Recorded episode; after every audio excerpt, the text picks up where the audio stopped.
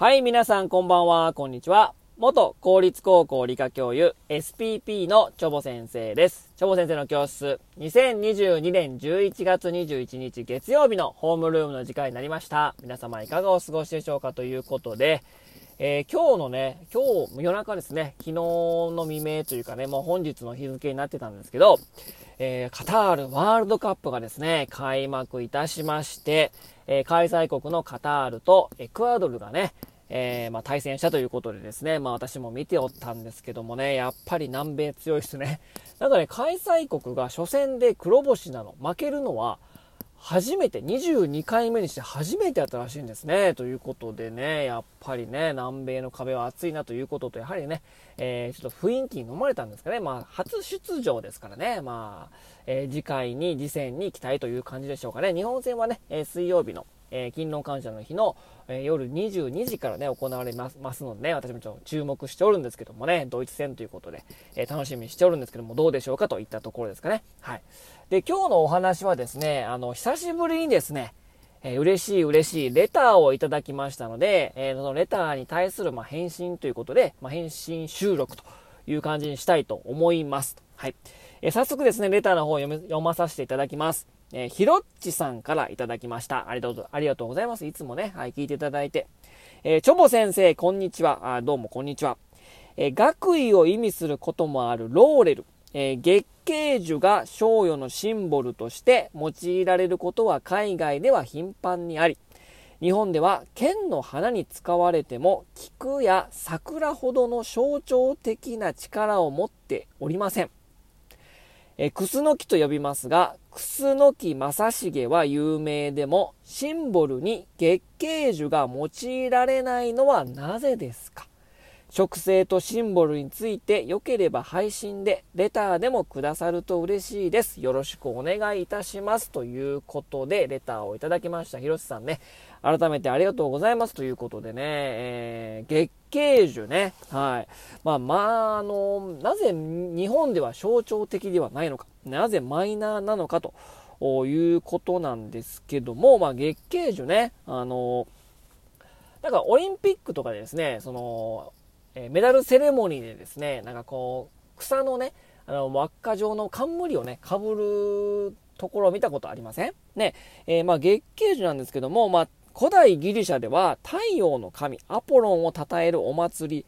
ピューティア大祭の勝者に、この、ま、この月桂樹の冠ね、月桂冠をかぶかぶらせたというところからスタートし、まあ、勝利の象徴みたいなね、えー、こととして、まあ、崇められてるというかですね、まあ、有名な、まあ、メジャーな、えー、もの、月桂樹なんですけども、日本ではまあ、そこまでみたいなね、まあ、象徴的なシンボルになってないなということがま疑問になったということなんですけども、まあ、これですね、あのですね、簡単でございます。簡単というかですね、なぜ月桂樹が象徴的シンボルではないのか、日本では。これはですね、なぜかというとですね、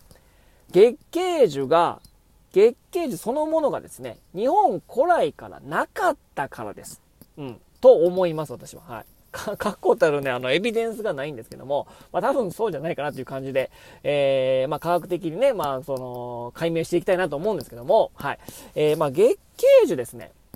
日本来ないからなかったんですよ。なんでなん？うん、うん、そんなことないよねみたいな。クスノキなんて、まあ、その辺にあるっていうかね、まあ、あの、大木として象徴的なものだし、何言うてんねん。ね。近くにあるやないかと。いうことをね、えー、思われた方もいらっしゃると思うんですけども、そのクスノキはですね、えー、まあ月桂樹もね、クスノキの仲間なんですけど、月桂樹はクスノキか月桂樹属なんですよ。はい。で、皆さんがよくね、えー、見るクスノキ。まあ、クスノキのね、大木っていうかめちゃめちゃでかくなりますからね。日本の巨木の中、トップ10の中に、トップ8っていうかね、えー、トップ10の中の8個はクスノキなんですよ。で、そのクスノキは、クスノキか、クスノキ属なんですよ。で、クスノキ、まあ、白の名前クスノキなんですね。で、よく見るの、他のクスノキ科でよく見るのはタブノキですね。これもよく見られます。えー、これはクスノキかタブノキ属なんですよ。で、タブノキは、まあ、クスノキもそうですけども、えー、まあ、バイオーム、まあ、生物のまとまりのことをバイオームって言うんですけども、まあ、商用樹林帯の、もう、なんていうのかな、もう、あの、徴用樹林帯の樹木って言われればもうクスノキとタブノキなんですよ。これ高校生物でも必ず出てきます。はい。覚えてくださいね。はい。あの、受験生の皆様は。えー、タブノキとクスノキはですね、商用樹林帯、まあ、バイオームは、まあ、まあ、私が住んでる三重県のこの平野部とか、えー、本州の平野部なんかは、商用樹林帯なんですね、バイオームね。えー、タブノキとかクスノキが優先種としてね、必ず出てきます。うん。なので、その、皆さんよく見ているクスノキはですね、ま、確かにあるんですし、日本昔からあるんだけど、この月桂樹はですね、月桂樹属のこのクスノキはですね、えー、地中海原産なんですね。で、そもそもその月桂樹そのものは日本にも移植されてるんですけど、えー、始まりがね、1906年、フランスから、えー、移植されたのが初めというふうに言われております。だからですね、えー、まあ100年経ってるけども、まあ昔から多分月桂樹は古代ギリシャからあるから、まあ古来からあるんだけど、日本には、えー、1906年からということなので、まあ、そこまで歴史がない。歴史が浅いということですね。うん。まあ、確かにその月桂樹の月桂感は知ってるけども、なんでなんかなみたいな感じだと思います。あ、あ、こう、クスノキかみたいなね。よく見てみたら、あ、クスノキかと思うかもしれない。葉っぱはほぼ一緒ですからね。で、まあ、月系樹のそのね、えー、葉っぱを乾燥させたローリエとかね、もうローリエでも使われてますし、非常にね、香りもありますし、まあ、それはまあ防虫効果とかあるのあるんですけども、まあ、そのタブノキとか、クスノキも、その葉っぱね、特有の匂いがしてですね、まあそういった医薬品とかそういったものにも利用されてるみたいですけども、月桂樹そのものは日本古来からなかったから、あまりその象徴的というか、歴史が浅いから、まあそこまで、クスノキはあるけどね、クスノキ、タブノキはあったけど、月桂樹そのものは歴史が浅いし、そこまで、あんまり思い入れが多分ね、ないんじゃないかなと。だから、まあ、シンボル的、象徴的な存在には、あその海外、ヨーロッパとか地中海付近にね、住んでる方にとってみる、持ってみ、とってみる方の思い入れの深さの、深さはないんじゃないかなと。いうふうに思うわけなんですね。で、まあ、日本人は菊とかね、桜、まあ、こっから私のね、あの、主観というか考えも入っていくんだけど、まあ、桜とか梅とか菊っていうのはですね、綺麗なお花が咲きますよね。うん。まあ、見るからに綺麗、ね、花見したりとかね、まあ、そういった、えー、見て楽しい、綺麗っていうのがですね、クスノキにはない。また、さっきね、あの、可愛らしいね、白いお花をつけるんですけども、なかなか、クスノキの花見に行こうかってなんないですよね。まあ、春先に咲くんですけど。で、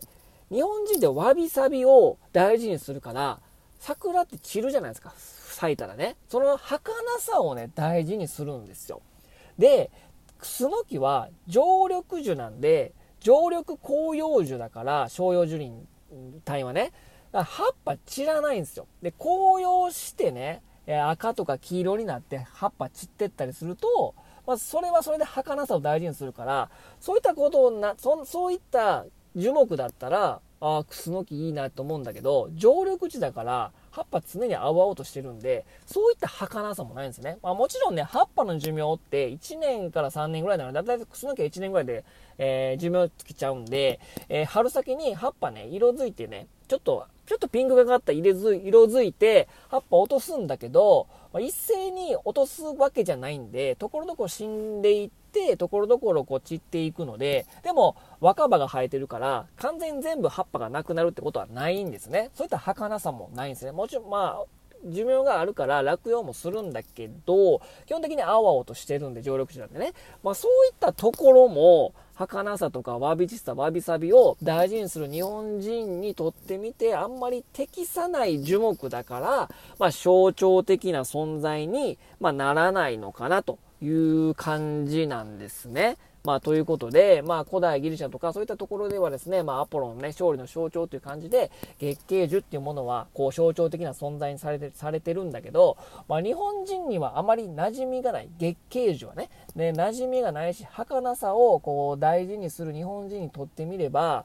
まあ、そこまで常緑樹だからなっていう感じでね、巨木という感じで、生命の源っていうか、まあ、長寿だからそういった面でね、えー、結構和歌山のところとか、南方熊楠のグスも、熊楠のとこのグスも、クスノキの感じだから、大樹、長寿っていうところで重宝はされてるんだけど、まあ、象徴まではいかないのかなと。いう感じでございますね。という感じで、これ返信になってますかね？という感じですね。えー、今日はレター返信からですね、まあ、月経樹なんで日本では象徴的じゃないのっていうのをちょっと科学的に考えてみましたという感じでございますという感じでね、えー、またなんかこれね、レスポンスいただけたら嬉しいです。えー、それでは皆様今日はこの辺にしたいと思います。それでは皆様さようなら、バイバイ。